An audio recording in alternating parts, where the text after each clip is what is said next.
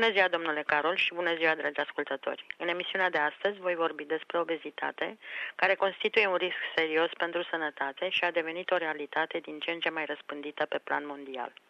În prezent, obezitatea este considerată o boală de nutriție și metabolism, definită ca o creștere în greutate de peste 25% față de normal, fiind cauzată de acumularea unei cantități mari de grăsime în țesutul subcutanat și în jurul organelor interne. În Australia, obezitatea este văzută ca o epidemie, numărul persoanelor obeze dublându-se în ultimii ani, comparabil cu aceeași criză din America. Într-un studiu realizat de Societatea pentru Obezitate, se preconizează că între anii 2001 și 2025, prevalența populației adulte cu greutate normală sănătoasă va scădea de la 40% la 23%, iar nivelul obezității va crește de la 20% la 34%. Înaintea secolului al XX-lea, obezitatea era o afecțiune rar întâlnită. În anul 1997, Organizația Mondială a Sănătății a recunoscut oficial obezitatea ca epidemie globală. Organizația estimează că începând din anul 2005, cel puțin 400 de milioane de adulți, constituind aproape 10% din populație, sunt obezi, procentajul fiind mai mare în rândul femeilor. O persoană este considerată obeză atunci când indicele de masă corporală, obținut prin împărțirea greutății unei persoane exprimată în kilograme, la pătratul înălțimii acelei persoane exprimat în metri, este mai mare de 30 de kilograme pe metru pătrat. Considerată odinioară o problemă aflată doar în țările dezvoltate, obezitatea este în creștere la nivel global, afectând atât țările dezvoltate cât și țările în curs de dezvoltare. Sunt puține dovezi că anumite persoane obeze mănâncă puțin, însă se îngrașă din cauza metabolismului lent. De fapt, în medie, persoanele obeze consumă mai multă energie decât cele slabe, iar exercițiul fizic crește rata metabolismului. În cele mai multe cazuri, obezitatea este provocată de o alimentație neadecvată, cu un consum excesiv de calorii, o viață sedentară cu lipsa activității fizice și mai rar o predispoziție genetică, boli endocrine, medicamentație sau afecțiuni psihice. Îngrijorătoare este creșterea ratei obezității la copii, cu posibilitatea unor consecințe serioase a sănătății acestora în viitor. În Australia, unul din patru copii și doi dintre adulți sunt obezi. Pe de altă parte, populația indigenă din Australia are nivelul cel mai înalt de obezitate, iar persoanele care emigrează în Australia din țări mai sărace au tendința de a deveni obeze, în principal datorită adoptării unei diete vestice, reducerii activității fizice și a unei vieți sedentare. Obezitatea poate avea efecte adverse asupra sănătății, crescând riscul unor afecțiuni, în special hipertensiune arterială și bol de inimă, diabet de tip 2, apnee obstructivă de somn, pietre la vezica biliară și ficatul gras, anumite tipuri de cancer, în special cel de sân, gută datorită acidului uric, osteoartrită și astm.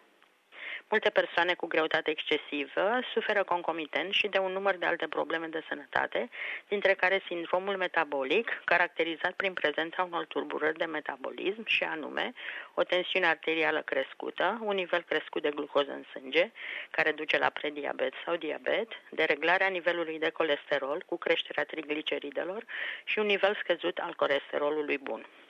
Pericolul principal al sindromului metabolic este că niciunul dintre componentele sale nu cauzează simptome evidente, dar fiecare dintre ele și mai ales toate împreună cresc în mod semnificativ probabilitatea de apariția unor boli serioase. Sindromul metabolic este caracterizat prin rezistență la insulină și este asociat cu riscul apariției bolilor cardiovasculare și a diabetului de tip 2. În ultimii ani, cercetătorii din domeniul medical au afirmat că boli precum cancerul la colon și la sân sunt puternic influențate de obezitate iar doctorul Andrew Penman de la Centrul de Susținere și Studiere a Cancerului din New South Wales crede că obezitatea va depăși în curând fumatul ca principal factor de risc pentru sănătate. Veți vedea că o mai mare proporție a cancerelor care ar fi putut fi prevenite se vor datora obezității, cu atât mai mult cu cât numărul fumătorilor e în scădere. Fumatul e în declin în Australia, ca și în Marea Britanie și în majoritatea țărilor occidentale. De aceea cred că obezitatea va deveni principalul factor de risc cancerigen, spune doctorul Andrew Penman. Deci cum controlăm obezitatea? În primul rând, trebuie să luăm în considerare că nu există o dietă universal valabilă. De fapt, dieta este efectivă numai dacă va deveni un stil de viață și trebuie să conțină, în primul rând, o cantitate mare de alimente foarte reduse în calorii și cu multe fibre. Salate, fructe, portocale, mai ales alge marine, mere, iaurt, chefir și alte lactate naturale și fără grăsimi. Puțin mai ridicate în calorii și consumate în moderație, se recomandă banane, cartofi și cartofi dulci, varză, orez basmatic, pește și carne de pui. Pâinea, pastele făinoase, zahărul, carnea de vită și fructele uscate sunt limitate, iar prăjiturile, biscuiții, alunele și untul sunt complet eliminate. Se poate totuși consuma ciocolată cu peste 70% cacao. Nu trebuie să mâncăm după șapte seara. Porțiile sunt mici și trebuie să ne ridicăm de la masă înainte de a ne simți sătui. Este bine să mâncăm încet, să mestecăm alimentele foarte bine și fiecare masă trebuie tratată ca un ritual. Pentru a ajuta mai mult procesul de pierdere în greutate într-un mod sănătos, pot fi utile și o serie de plante care ajută la curățarea și drenarea întregului organism. Dintre acestea fac parte plantele detoxifiante și purificatoare, coriandru, gențiană sau gentian, salvie sau sage, isop sau hisop, păpădie sau dandelion, trifor roșu sau red clover și turmeric. Plantele care reduc grăsimea în organism, rostopască sau greater celandine, anghinare sau glăbarticioc și plantele diuretice și laxative, care favorizează eliminarea renală și digestivă a materiilor reziduale din organism, cum ar fi rădăcină de cicoare sau chicory root, fenicul sau fennel și sena. Pe de altă parte, au apărut mai multe diete speciale pentru pierderea în greutate. Una dintre acestea este așa numita dieta paleo. Dieta paleo și numele de la cuvântul paleolitic pentru că se bazează pe alimentația strămoșilor noștri îndepărtați. Practic, dieta paleo constă din consumul de alimente ce puteau fi vânate, pescuite sau culese în timpul paleoliticului. Acestea sunt carne, pește, fructe de mare, ouă, nuci și alune, rădăcinoase și fructe. Băuturile permise sunt apă plată, apă de cocos și ceai verde organic. Prin reducerea carbohidraților proveniți din grâne, zahăr și alte surse, organismul va folosi pentru energie depozitele de grăsime și ca urmare se produce scăderea în greutate. Totuși se admite și consumul unor carbohidrate, printre care morcovi, spanac, țelină, brocoli, dovlecei, varză, ardei, conopidă, vinete și ceapă verde și în moderație sfeclă, cartofi dulci și dovleac.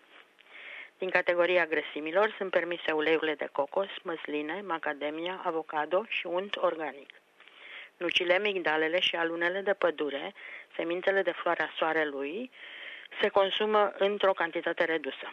Consumul de fructe trebuie limitat la până la 3 pe zi. Dieta paleo are mulți susținători care consideră că oamenii sunt programați genetic să mănânce precum mâncau strămoșii noștri din paleolitic înainte de apariția agriculturii. Cei care se opun acestei diete susțin că omul a evoluat fiziologic de-a lungul timpului odată cu schimbările produse în alimentație. Un argument pentru dieta paleo este că aceasta promovează sănătatea optimă, reduce riscul bolilor cardiovasculare, tensiunea, inflamația, diabetul și contribuie la slăbire. Alimentele recomandate sunt sănătoase și sățioase, iar alimentele procesate, cu un conținut mare de sare și aditivi alimentari, sunt eliminate. Activitatea fizică zilnică face parte integrală din stilul de viață paleo. Este necesar să bem o cantitate suficientă de apă în funcție de greutatea corporală, dar cel puțin 2 litri de apă pe zi. Trebuie menționat că, de fapt, nu există o dietă universal valabilă. Orice persoană care schimbă stilul de viață, chiar și puțin, pierde în greutate și are o stare generală mai bună. Secretul constă în eliminarea alimentelor nesănătoase, reducerea porțiilor și creșterea activității fizice. Iar în încheiere vă reamintim să consultați doctorul înainte de a începe orice regim alimentar nou.